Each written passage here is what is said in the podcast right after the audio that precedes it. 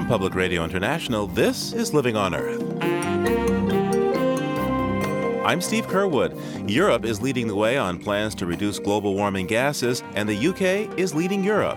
The government of Tony Blair plans to lock in a 60% reduction in carbon emissions by mid century. I think Tony Blair is the unheralded hero of the fight against climate change. I think history will be very much kinder to him on this than it is at the moment. But this new bill is actually the most important piece of his legacy. Here in the U.S., a quarrel over climate change may reveal a power shift among evangelical Christians. We're seeing the exit of the old guard who have dissociated themselves from the actual scientific and the experiential conclusions that are very easy for most everyone in the world to draw today. Those stories, plus cleaning up coal and more on Living on Earth. Stick around. Support for Living on Earth comes from the National Science Foundation and Stonyfield Farm. From the Jennifer and Ted Stanley studios in Somerville, Massachusetts, this is Living on Earth. I'm Steve Curwood. There's big news out of Europe on climate change policy. First, the Labour government of the UK, led by Tony Blair, has formally filed legislation that would cut Britain's global warming gases by 60% by the year 2050. The bill has yet to be enacted, but under the British parliamentary system, such a majority measure almost always becomes law. In the meantime, a summit meeting of the European Union has led to a commitment to reduce the EU's total global warming gases by at least 20% over 1990 levels within 13 years, raising the ante from the EU's more modest commitment under the Kyoto Protocol. The moves put the UK and the other 26 countries of the European Union onto a much faster track toward a new energy economy, and it puts them far ahead of the world's largest contributors to global warming, countries like the US and China. Joining us to discuss these developments is Vijay Vaitheeswaran. He's a correspondent for The Economist magazine. Uh, Vijay, thanks for joining us. Hello there. Good to be with you. So, what did the EU decide to do? The gathered heads of state from across Europe agreed on a plan for greenhouse gases that goes beyond the current Kyoto Treaty, which is about, about to expire. And they also agreed on targets for renewable energy, on biofuels for the transportation sector, and they even talked a little bit about if the rest of the world, which is subtext for the United States, gets on board, they might even have a plan for the next round of Kyoto, how to go even further ahead on uh, tackling climate change. All right, let's look at those. Um, what's their plan to go forward uh, for the next round of Kyoto if the United States uh, can get engaged? Well, if the world joins on board, and the U.S. will insist China does something, so you can say, in a way, those are the two litmus tests. Europe is ready to cut its greenhouse gas emissions by 30% below the level they were at in uh, the 1990s. Now, what they say is, even if the U.S. does nothing, they're still going to cut by 20% over the course of the next 15 years, by 2020. Early on, it was pretty easy for countries like the UK to say they were going to reduce emissions below 1990 levels because, in fact, they had already. But nowadays, the EU is a lot bigger. You've got states like uh, Poland and the Czech Republic that are using a lot of very cheap coal and oil and aren't particularly set up to meet the goals of this EU proposal. How are they going to be able to fit into this? Well, you asked absolutely the right question. The key is coal, just as it is in looking at the global climate picture. And when you look at Eastern Europe, Poland, for example, was very vocal at the summit, as were some of the East European countries that rely a lot on dirty fuels. They said, look, we're poor, we need to grow, and we have lots of domestic coal. And equally important, we don't want to become reliant on Russian gas imports, for example. And so, what they got the richer, more environmentally minded Western European countries to agree was a language that said all of Europe will embrace a target of 20% renewables by 2020, but we won't dictate to individual countries what their target should be. And that allows them some wiggle room so, to what extent are industries really in place to support these kinds of goals over the next uh, dozen or so years? The technologies are there. Uh, there's no question. Denmark, for example, is the world leader in the wind industry. Uh, we have Germany is now the world's largest market for solar, thanks to massive subsidies, of course. And we have, uh, if you want to talk about a very controversial low carbon technology, France is probably the world's leader on nuclear power, uh, which they managed to sneak into this treaty as a footnote. Uh, we might even see this treaty unravel in a way if the definition of renewable goes the way that France wants, so that renewables include nuclear power. But all this goes to say that they have a multiplicity of technologies available. The real question is how expensive will they be? Um, they're going into the unknown. There's good reason to think that the costs will not be high, that you know they'll build new industries. Europe could even be the world leader in many of these fields, but you can't prove that before the fact. So it, it is something of a risk. Now, what about the UK's move? This call for a 60% reduction by 2050 uh, has been announced as a goal, but now there's a, an actual tangible bill to do this. What does that bill exactly entail? I think Tony Blair is the unheralded hero of the fight against climate change. I think history will be very much kinder to him on this than it is at the moment. Uh, but this new bill is actually the most important piece of his legacy because it translates into law, assuming the bill is passed. Specific five year plans, carbon budgets that would be drafted by independent board of experts. Imagine something like the Federal Reserve Bank in the US. They would say what is a reasonable target for Britain in the next 5 years and Britain would pass it into actual laws with teeth. And more than five years out, they would actually pass the next three five year plans, meaning business would have 15 years of legal certainty. I mean, that is astonishing. That's money in the bank as far as uh, industry is concerned, because the thing that's holding up investment in green energy more than anything else is uncertainty. Businesses can't invest in a power plant when you don't know, for example, what Washington's going to do. And so businesses actually hate uncertainty even more than they hate regulation. And what Tony Blair's new bill, assuming it goes into law at some point, will give Britain a dramatic advantage and give British industries a dramatic advantage in entering a low carbon age. In sum, then, Vijay, this summit of the EU leaders and the uh, the British bill, what does it mean in the broad picture? I think this really uh, sets the stage for how we will look beyond Kyoto to the uh, more sensible global round of international climate negotiations. Germany has the presidency of the European Union at the moment and will also be chairing the very important G8 summit, which includes, of course, the United States. And the Chancellor of Germany has made it very clear she's putting a lot of political clout on the line, and especially given that her own car companies are very reluctant to do this, she's showing great political courage. And I think that actually moves the bar and makes it hard for President Bush and any future American administration to continue to do so little on climate change. Vijay Vaitheeswaran is a correspondent in Washington for The Economist. Thank you so much, sir. It's a great pleasure. Here in the U.S., the call for action on global warming by the National Association of Evangelicals has come under fire from Christian conservatives. The conservatives, including James Dobson, Gary Bauer, and Paul Weyrich, fired off a letter to the 30 million member association demanding that it dismiss its lead spokesman on climate change, the Reverend Richard Cizik. The letter also declared that campaigning against global warming falls outside the traditional values that Christian evangelicals should embrace. Authors of the letter have declined requests for interviews from Living on Earth, so to discuss this controversy, we turn to Calvin DeWitt. Uh, Professor DeWitt was one of the earliest and most audible evangelical voices of concern about the environment and climate change, or in his words, creation care. He's president of the Academy of Evangelical Scientists and Ethicists, as well as a professor of environmental studies at the University of Wisconsin in Madison. Hello, sir. Hello, good to be with you, Steve. Now, explain for us what's going on in the nation's evangelical movement around this question of climate change. To what extent does this represent some sort of schism now in the evangelical movement?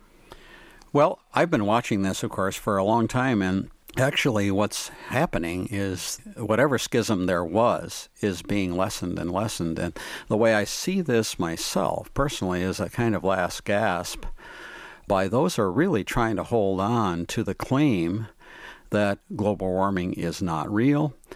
If it is there at all, we're not responsible for it. And this is flying, of course, right in the face of our knowledge of things. And uh, the young people I deal with, amongst them, there are none that are thinking along these lines. And I think what we're doing is we're seeing the exit of the old guard who are certainly very dedicated to their purposes. But I think they they rather consciously have dissociated themselves from the actual scientific and the experiential conclusions that are very easy for most everyone in the world to draw today. So, what are the hidden differences behind this feud? Uh, I mean, the letter says that evangelicals should focus their political energy on moral issues, uh, like the integrity of marriage, uh, read uh, homosexuality, uh, the teaching of sexual abstinence, and the sanctity of human life, uh, that is the abortion question. Why does climate change bother these guys so much? It's a good question. I puzzle over it, especially, you know, I know they may not realize that areas like Bangladesh are so subject to flooding. If that's not a moral issue, I don't know what a moral issue is because that involves just millions and millions of people. To neglect the people who are being displaced because you're you're saying we only must focus on issues uh, that we define as is rather surprising. Evangelicalism became synonymous with conservative and Republican values uh, based around the questions of abortion and family, very vigorous political participation. Now, with this widening to include things like climate change, how much will that political activism continue, and how much of it will be uh, particularly aligned with one party? Well, the action is already underway. In fact, I think we saw reflections of that action in the November elections already. And this issue of creation care is now a major item on the agenda, and it's going to increase, I'm sure. And the reason it's going to increase is that it's going to affirm our faith and it will give us something more to live for than simply taking care of my own individual self. How influential do you think the uh, evangelical movement is going to be in the political change around climate change in this country? If the evangelicals, which represent what, 100 million Americans, if this is opening up, uh, has America changed its mind now about climate change? Well, I think we're in a transition, and its major root is in uh, 60 or so evangelical colleges and universities where we have not only the religious teaching, but we also have scientists in each of these 60 colleges. And um, that's providing a very uh, solid scientific, biblical, theological root that's not easily disturbed anymore. So the evangelical world, in a very real way, is maturing in terms of its knowledge and understanding of the world.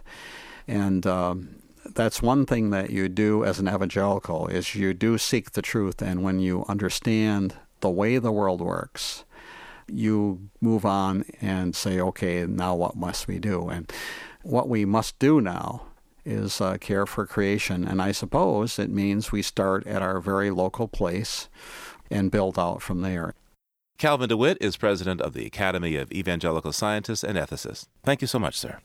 You're welcome you can hear more of this interview at loe.org.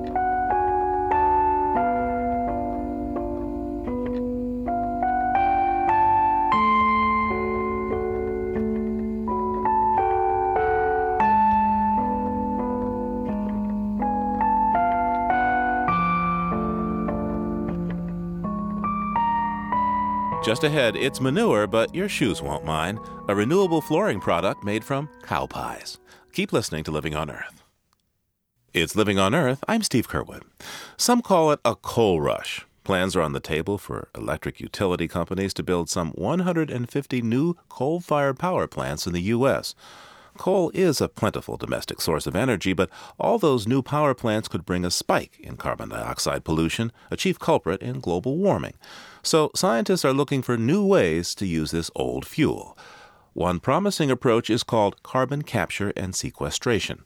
It would take the CO2 out of power plant emissions and store it deep in the earth. Living on Earth's Jeff Young looks at how coal might be made more climate friendly. The story is part of our occasional series, Generating Controversy The Changing Climate of Coal.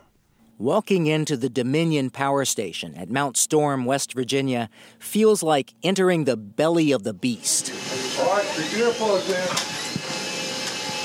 in. Massive, grimy machines feed 15,000 tons of coal a day to giant boilers. Plant manager Bill Wood shouts above the roar of pure, raw power. On your left over here is your coal pulverizer. We use to pulverize coal prior to blowing it into the furnace for combustion.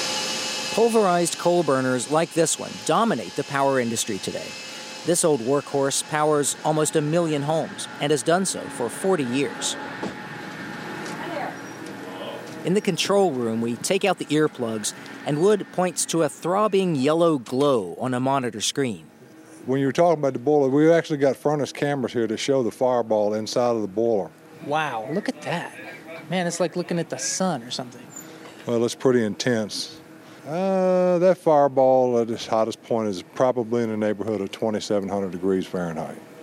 So you're kind of looking straight into the heart of what your whole industry is all about right there. That's, that's correct. We generate steam. They also generate a lot of carbon dioxide, the main greenhouse gas.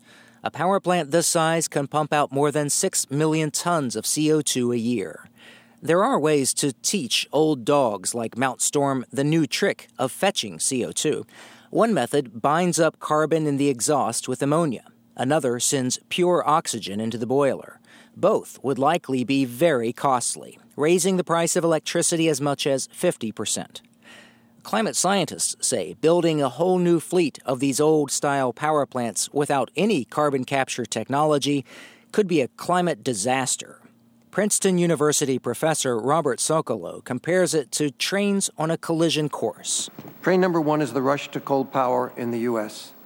Train number two is the urgency of dealing with climate change. The switch is carbon dioxide capture and sequestration, or CCS. Socolow told a congressional committee that carbon capture and sequestration technology is urgently needed and ready for full scale deployment.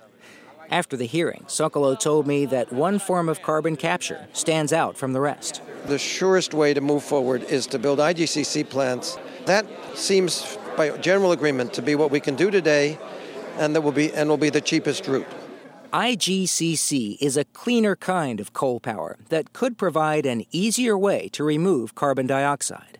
To understand how, we first need to know what IGCC is Integrated Gasification Combined Cycle.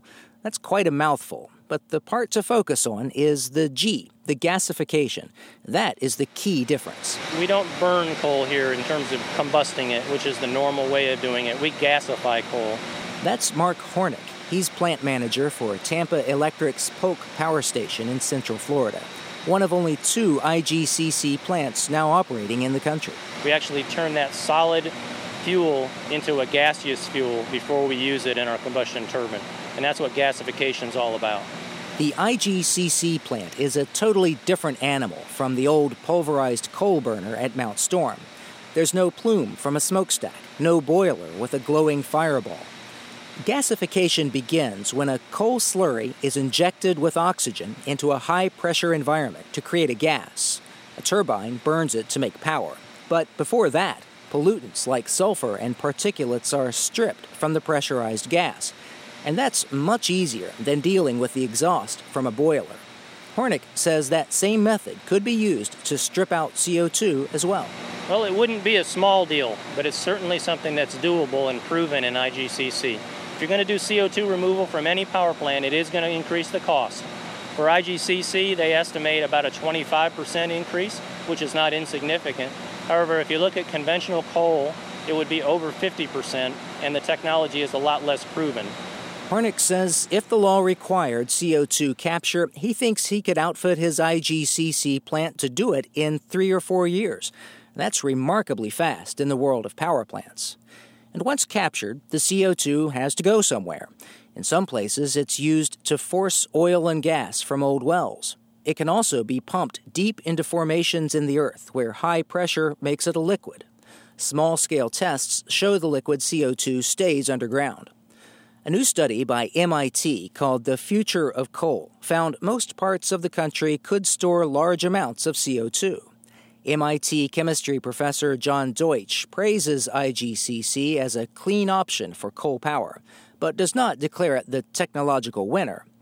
Deutsch served in the U.S. Department of Energy and directed the CIA. He advocates much more research and development for all kinds of carbon capture and sequestration.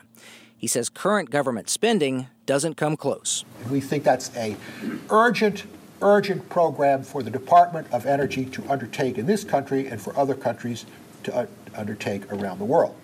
The Department of Energy's main coal project now is a billion dollar partnership with coal and power companies called FutureGen. It would be the first IGCC plant with zero emissions. But a site has not even been selected for Futuregen's construction, and commercial use of its technology could take decades. Critics, like Massachusetts Democratic Representative Ed Markey, say that's far too slow. You know, St. Augustine used to say, Oh Lord, make me chase, but not just yet. These utility executives are saying, Oh Lord, make me carbon free, but not just yet. Markey leads a new special congressional committee on global warming, and he's pushing for a law to regulate greenhouse gas emissions. Without that, he says, it's doubtful companies would pay to take the carbon out of coal. For Living on Earth, I'm Jeff Young in Washington.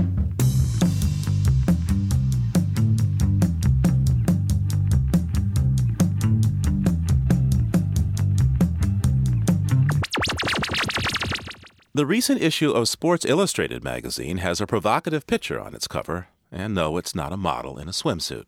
It's Florida Marlins ace pitcher Dontrelle Willis standing in the outfield of his home stadium, up to his thighs in water. It's a virtual image, of course, but it's a stark representation of the threat that climate change poses to places like Miami and to the world of sports, something that's supposed to be an escape from real life. The cover story is titled Going, Going Green, and it documents the ways global warming is already affecting sporting events from skiing to dog sledding to football. Reporter David Epstein is co author of the article, and he joins me now from the offices of Sports Illustrated in New York City. Hello, David. Hi. Uh, give me some examples of how climate's affecting athletes in their sports. Well, I mean, everything from when we have an extraordinarily hot summer, I mean, even a couple degrees makes a big difference for, say, high school football players. I mean, I talked to some coaches in Texas high school football, and, uh, you know, they said Texas high school used to be famous for this kind of two a day sweating players into shape stuff. And now it's like you just don't see that. You might still see two practices a day, but if so, you know, you're going to see one early in the morning before the sun's up, one late at night, or sometimes, you know, you're just going to see a one at night rather than a two a day. All the way to things like the World Cup, of course, World Cup skiing was basically decimated this year. I mean, the U.S. Nordic ski team came home early from the European circuit because they never knew if the races were going to be on or not. And uh, I think actually right now, I don't know if the Iditarod is still going. It might be, or it might be just ending. It is, yeah. And uh, there it used to traditionally started in a town called Wasilla, which calls itself the home of the Iditarod. It hasn't started there for five years because they don't have enough snow. So it's always been they've had to move it north every year. It's it's kind of a business problem for them. It's their biggest tourist draw. So it's you know it's like Halloween for a costume store or something. They they haven't had it anymore, and I I wonder when the next time they'll have it will be. There's kind of all over the sports world. Now, in the article that you uh, help write, you, you, point out that this even the symbols of athletic competition are, are, are changing. I mean, we don't think of the Superdome in New Orleans the way we did before Katrina, do we? No, certainly. I mean, it's I mean, even me as a sports fan, the first thing I think of when I hear the Superdome is kind of, you know, a refuge. I think of that picture where I guess wind had ripped a hole in the roof and there's a kid kind of running through a, a light that's shining through the roof, and I, I think it's uh, kind of puts it in perspective. And I hopefully we won't see more of that, but it certainly changes the meaning of the Superdome, no doubt. So, how's the athletic industry? I'm thinking of everyone from athletes to facilities managers, the team owners. How is how's everyone dealing with these new challenges associated with climate change? Well, it depends, kind of on their own. You know, there's not a whole lot of cohesive movement right now. Well, in some sports there are. So let's say in some of the driving sports, which maybe could make a big difference. In the Clean Air Act of 1970, that said, you know, new consumer cars would have to run on unleaded fuel. Race cars were actually exempted. So they, they don't have to comply with that. But NASCAR is now going to comply with it anyway, and they're mixing in ethanol into their fuels. And IndyCar is going to 100% ethanol and F1 is, is introducing hybrids in ethanol, things like that. And obviously, their emissions are a drop in the bucket. But how far is it from a NASCAR driver to a NASCAR fan in terms of being conscious about ethanol? Uh, and, and athletes themselves in the major sports, lots of them do philanthropic work, but it tends to be more focused on poverty as opposed to environmentalism. But now it's starting to change a little bit. Like Steve Gleason, who's a, a safety on the on the Saints, uh, he had a biodiesel Jetta, I believe it was, and it was flooded by Katrina. And when he got rid of that, you know, he said he thought about getting a Prius, and he said, you know what, I like cool cars. So he got a truck and ran it on biodiesel, and he kind of sees himself as an example now. You know, he says you can have a cool truck and still have a clean truck, and he started a foundation called One Sweet World that's devoted to sustainability. And as far as I know, that's kind of the first in football, basketball, baseball player who started an environmental foundation, and you know, I think it's a sign of things to come. Tell me, what is it that got Sports Illustrated interested in doing this story? Uh, and, and what do you think really started the ball rolling? Basically, we're really well in touch with sports, and we realized that there were enough ways that sports was being affected, enough ways that sports and athletes were reacting that it had become no question it had become relevant to sports fans and actually we you know we drew some serious criticism for kind of ruining a bit of people's escapism i guess with relation to sports but it's here. These sports are being affected. These ski slopes are moving. The iditarod is moving. The nfl is planting trees to offset their carbon and things like that. So and obviously the superdomes of course you can't tie any single event to global warming but we know that you know, it's more likely that we'll have hurricanes like that. Enough things are happening for people that are paying attention in sports that we should be having that conversation now. So I think maybe that'll change. David Epstein is a reporter for Sports Illustrated magazine. Thank you so much, David. Thank you. Now, if you've detected a greening of the American mind recently, well, a new poll says you're right. That story is just ahead on Living on Earth. But first, here's this week's note on emerging science from Paige Doty. Whoa! Watch your step there. You don't want to put your foot on that, or do you? If scientists at Michigan State University have their way, you may be walking on floors made of cow manure. The researchers are calling the new, or perhaps I should say used material, digester fiber. They've combined animal waste with plastic by applying heat and pressure to create the fiberboard. Two prototypes were tested and compared with similar composite products that use wood fiber and plastic. The tests so far show the digester fiberboard equals or surpasses industry standards for strength and stiffness. There's a surplus of animal waste in the United States. Livestock on U.S. farms produce enough manure every year to fill a convoy of trucks stretching from San Francisco to Washington, D.C. Farmers traditionally use manure as a fertilizer to replenish nitrogen in the soil, but as industrialized agriculture has grown, there's too much manure and not enough land to fertilize. The Michigan scientists hope the manure flooring will become one way to sustainably manage waste. And you don't have to worry about the smell. The digester fiber flooring is odorless and the material is cheap to produce. Now that's a piece of cow pie you might want to buy. That's this week's Note on Emerging Science. I'm Paige Doty. Oh, whoa there, bossy. There's a new poll out that puts some hard data behind what many people have sensed for some time now that the U.S. is in the midst of a surge of concern about the environment. The nationwide poll of 1,000 adults was conducted for the Yale Center for Environmental Law and Policy. Professor Daniel Esty is the center's director, and he joins me now.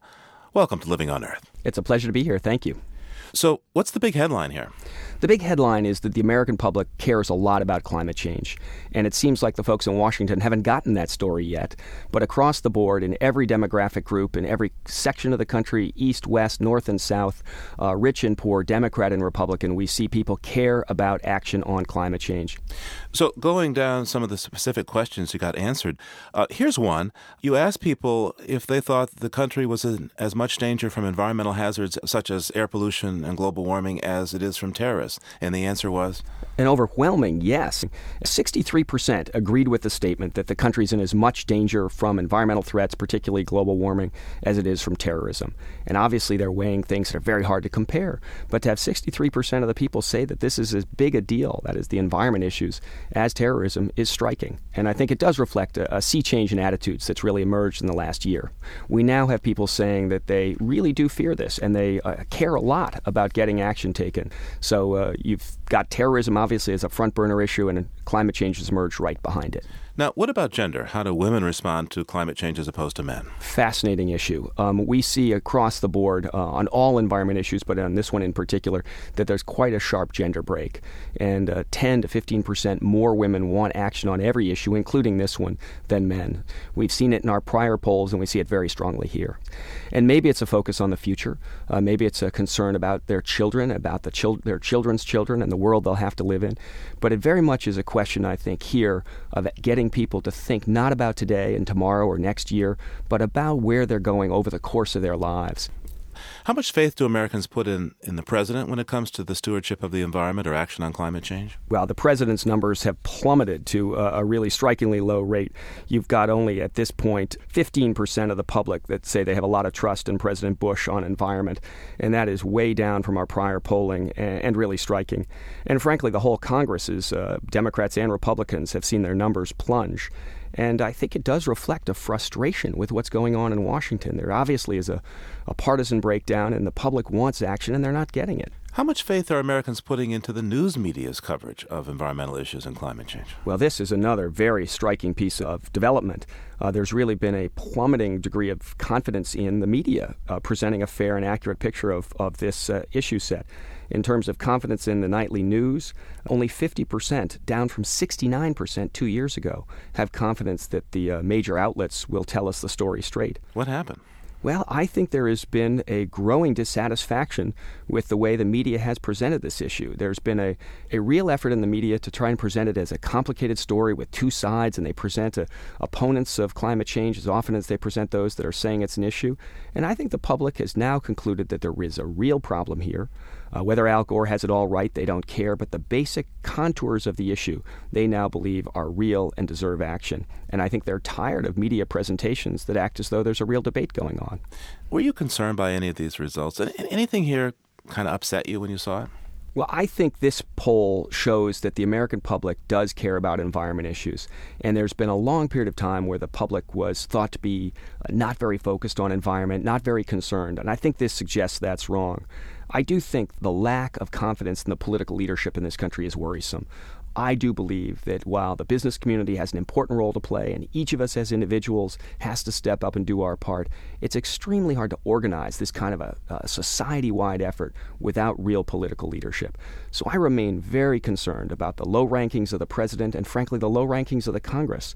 If we don't have good leadership in Washington, it's going to be very tough to make the kind of progress at the speed we need on a very tough issue. Daniel Esty is director of the Yale Center for Environmental Law and Policy. Thank you so much, sir. It's a pleasure to have been with you.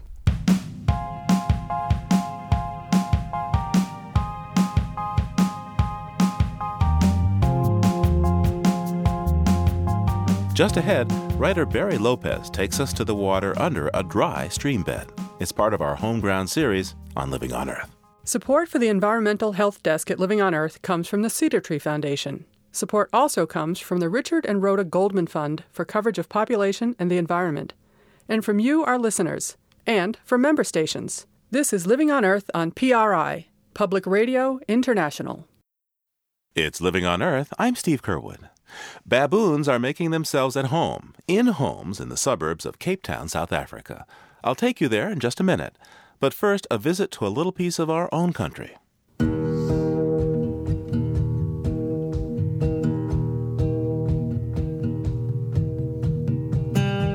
Well do we really know this place we call home? 45 American writers are helping us get to know it a little better in a new book called Home Ground Language for an American Landscape. It's basically a dictionary of hundreds of unique and unusual features of the vast American countryside. We invited some of the contributors to Home Ground to share definitions with us, and this week it's Barry Lopez with his definition of Blind Creek. Blind Creek. To most eyes, a dry creek is a place where a creek once flowed, and after a rain will likely flow again. Such a waterway is an ephemeral creek, technically, but by another way of seeing, some such creeks never entirely disappear. A ghost, if you will, holds the creek's place, moving slowly in darkness below the dry, sun baked surface. In the mind of a local resident finely attuned to such things, You've come upon the invisible but real when you stand above a blind creek. Dig, and the water will come to light, like the blind floor revealed when the carpenter's floor is taken up.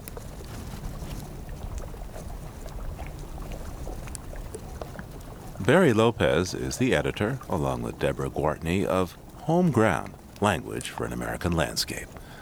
We'll bring you more places from Home Ground in the weeks ahead.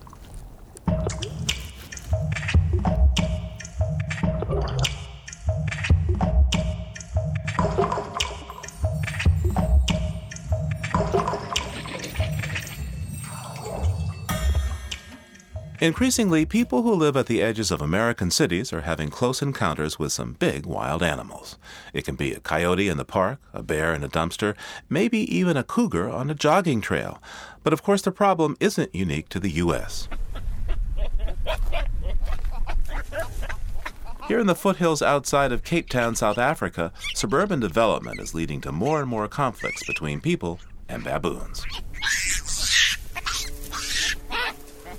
In the winter, they, they seem to stop coming round the streets, but in the summer, they're everywhere.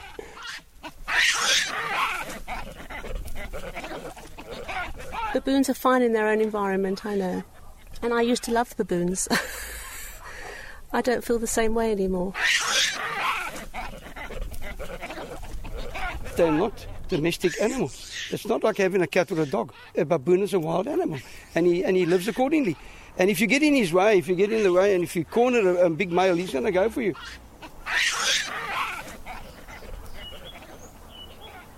Residents of Welcome Glen enjoy a tranquil village life, with picturesque views of the ocean and the Cape of Good Hope. But on garbage collection days, the streets here can be chaos. Chris Schultz rolls out his garden hose. We just hose them. They, they seem to be scared of water. On dirt day, they come out and they're a menace. Curbside trash bins provide an easy meal. Baboons tip them over to nibble on table scraps. With piercing, deep set eyes, rounded snouts, and wiry gray fur, the animals look like tough guys. A fully grown male can weigh a hundred pounds. Rob and Elizabeth Fenter have a slingshot ready as the troop moves their way. That's George. No, it's not George, it's Eric. well, it's either George or Eric. It's one of the two alpha baboons. They're really big and they um, attack you. One time, one of my friends held up a big stick to it, and George grabbed it out of his hand and chased him down the road with a hmm. stick. Baboons have long foraged in gardens and garbage dumps. But in recent years, animals like George have grown more adventurous, seeking supper inside people's homes. He's very aggressive. And he came into my back sliding door, and suddenly he was right there on my kitchen counter in front of me. And I was just saying, go, go like that. And he just went, Wah! to me. Did he hurt you? No, he, he, I sort of, I jumped back. Then I ran out of the house and called for help. And a, a neighbour came in with a, a shovel, and he went out but it was very, very scary. Welcome Glen is one of several neighborhoods battling the baboons. A dozen troops with more than 350 animals live in nature preserves on the outskirts of Cape Town. The troops vary in size from one dozen to three dozen members, and not all of them raid nearby homes. But everyone living near the parks has a tale to tell. They've cost us 25,000 rands in repairs to this house. They've on the backside there's, there's, there's a roof that they've broken through. They ended up inside the house in the ceiling. Now, more than 3,000 US dollars later, Carlo Falbrecht has concluded that many of the animals have grown comfortable in both natural and human environments. Baboons have become so used to people. And the problem is when, when they get that relaxed around people, they chase you away from your barbecue in the back, help themselves, and then leave when they're done. And you've got to sit inside your house looking at them. Hey! Hey! Hey! The growing conflict between people and baboons has prompted a new type of neighborhood watch. Teams of trained wranglers now respond to baboon raids. They help people cope and also try to keep their primates out of trouble. By clapping, shouting, and whistling, this three man team begins to nudge the troop out of the village and into a grove of pine trees.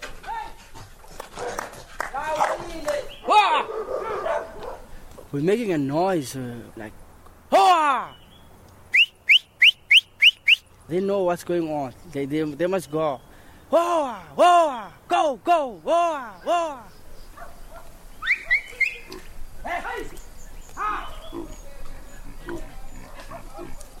On this morning, Jerry Mjambo is having a tough time. The problem? A female nestled high in a tree, cradling a tiny bundle of fur.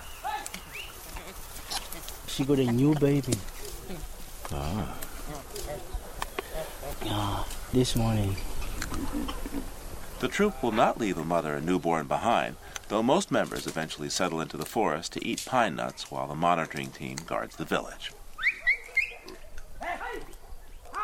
18 trackers are now working as part of this wildlife management project. It's funded by a public private partnership and run by an animal welfare organization called Baboon Matters. The founder is conservationist Jenny Trethowan.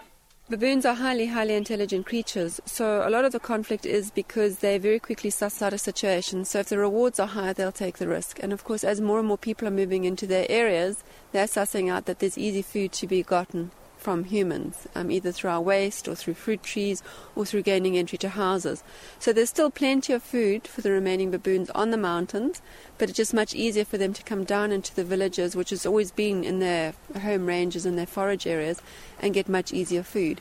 Now, what do we know about the culinary tastes of baboons? Uh, what are they like in the wild, and then what are they like when they get to people food?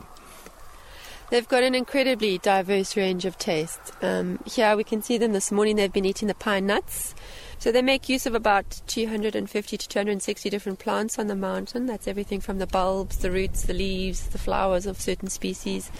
And you see them catching insects very quickly. Um, when they come into the village, basically most of our, our human foods, you'll see if they get into a kitchen, they'll go through the ranges quite quickly. One of our young male baboons has been named Spaghetti by the monitors, and that's because he has a real love of spaghetti. so they've definitely got preferences, but they're very adaptable.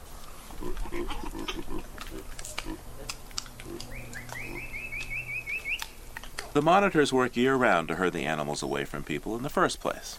Statistics show they've been remarkably effective, but they can't be everywhere, and Trethowan says hundreds of homes have been invaded. There have been newspaper stories about baboons confronting diners at a local restaurant and mauling a four year old boy at a campground. I'm not going to try and pretend that there isn't danger. They are, are incredibly powerful. I mean, very, very strong musculature and those incredibly long teeth.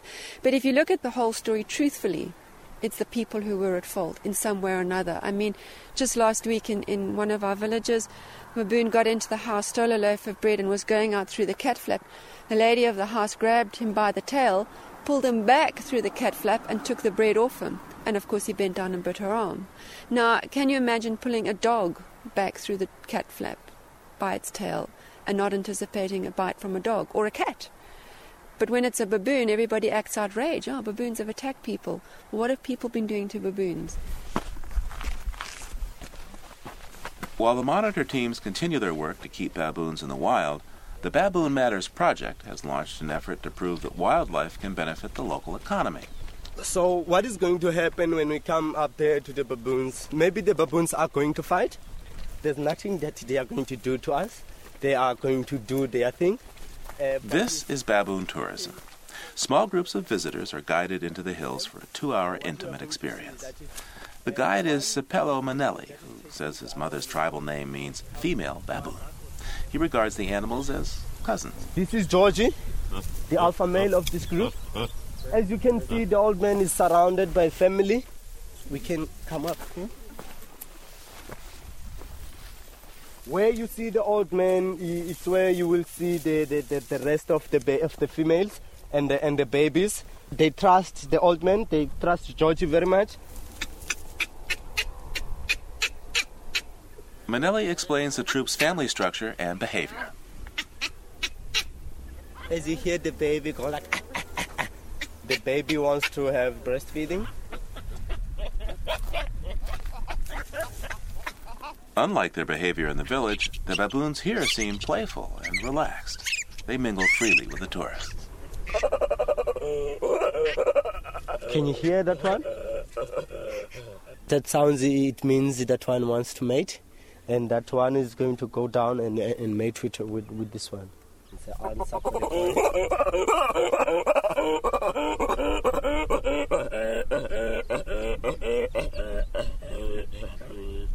People have been coming on these walks for more than a year to watch baboons doing what comes naturally. Many are overseas tourists, but some like Bruno Marchand and Anne Main are locals. It's things like this that really put you in touch with where you are because we live in an urban environment and yet here's a, a group of social animals different to us and they're doing their thing. When I was a teenager and I was walking in the mountains, we saw baboons all the time and we saw leopards, and now there's nothing. So I'm incredibly pleased that here people are actually keeping them going and, and, and making it uh, possible for the baboons to live next to people. No one is upset with the presence of baboons in Cape Town's natural areas, but there's a growing sense of frustration over the repeated raids on homes. Okay, I think we're going to start. Graham Noble has called a special meeting of the Taxpayers Association in the village of Scarborough. Ladies and gentlemen, welcome. We've had a very bad month here in Scarborough with uh, baboons. We thought May last year it couldn't get worse. In fact, got a lot worse we're really at our wits' uh, end to know what is the best thing is to do. And that's why we've summoned you here to discuss the options that our community has in facing up to the challenge. Many homeowners are angry. Roddy Bray says baboons have ripped open locks and windows. We now have baboons who are breaking and entering. And I think that the baboons have to be seen as, as, as rogue elements if they were humans, we would have had them arrested and locked up and sent away. The alpha male raiding Scarborough is nicknamed William the Conqueror, and he's frightened parents like Pierre de Villiers, who stands in the back of this meeting holding his young son. This is a boy who's traumatized. He's scared to walk outside of our house. This guy, William, should go. He should go because he's dangerous. The idea of killing or relocating the most troublesome animals sparks intense debate. Some residents propose warning sirens or electric fences instead. Others suggest radio collars to track the troops and feeding stations inside the park to lure baboons away from the people. Many residents, though, like Ushka Merkusic, call for calm. I must say that even in my closest encounters where I've been hostage in my kitchen by alpha males, they've never damaged me. And if you respond in the moment without making the baboon feel threatened, the baboon will leave without creating any damage. And I think that people are totally overreacting to the situation. Government zoologists say the solution lies more with people than baboons. Urban development in Cape Town is sprawling into wild country, and many homeowners have failed to baboon proof their property. Some tourists and animal lovers are feeding them handouts. Gavin Bell is the regional wildlife manager for South African National Parks. The animals have become familiar with humans. Um, they're not afraid of humans and they've been fed by humans. Humans have allowed them to move into their houses because they haven't they haven't closed the doors or closed the windows. So they've become habituated and familiarized with humans. So what you've got to do is you've got to actually break that. Wildlife managers are asking for a bigger budget to educate local residents about steps they should take, such as cutting down backyard fruit trees, installing burglar bars on windows, and putting locks on garbage cans. Bell says it's the only long term solution for living with wildlife once humans recognize and realize that we actually in their place and we need to pay proper respect to them, half the battle is won. But back in Welcome Glen, as the Wranglers struggle to sweep a troop out of the village, homeowner Carlo Faldrak isn't waiting for a long term solution. He's giving up. I see your house is for sale. Anything yes. to do with baboons? It's not the only reason, but it's we've had enough. Um, we've got a little one, two years old. He can't play in the garden it's, it's become unacceptable. So it's one of the reasons we're leaving. A few doors down, Denzel James has a different fear. In the past year, 19 baboons have been shot, run down by cars, poisoned, or killed in traps set by residents. It's illegal to hurt the animals, but James is worried the vigilantes will push local troops toward extinction. I think we've got to look after the baboons, but if they stay in this area, they're going to be a lot more fatalities, and that's the sad part. That's sad. There's not room for people and baboons in the same place, huh? No, no, that's that's uh, that's that's the truth. Hey, hey, hey, hey! Our report on the baboon battle of Cape Town was produced by Living on Earth's Terry Fitzpatrick.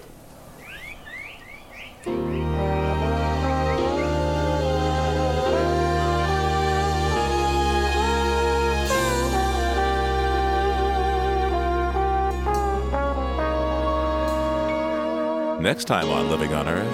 No debes olvidar.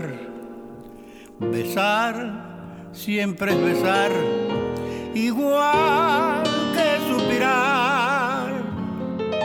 Shortly before he died last year, famed Cuban musician Ibrahim Ferrer recorded one last song.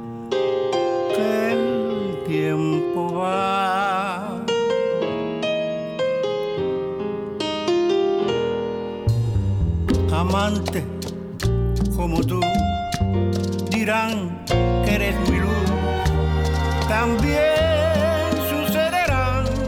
Ibrahim Ferrer singing As Time Goes By on a new album of pop hits given a Cuban treatment on a benefit record for climate change awareness. Rhythms del Mundo Cuba, next time on Living on Earth.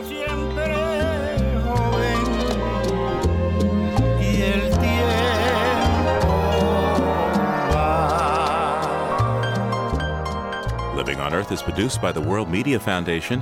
Our crew includes Ashley Ahern, Eileen Bolinsky, Bruce Gellerman, Ian Gray, Ingrid Lobet, Emily Taylor, Peter Thompson, and Jeff Young, with help from Bobby Bascomb and Kelly Cronin. Our interns are Paige Doty and Megan Vidgen. Dennis Foley is our technical director. Allison Lirish Dean composed our themes. You can find us anytime at loe.org. I'm Steve Curwood. Thanks for listening.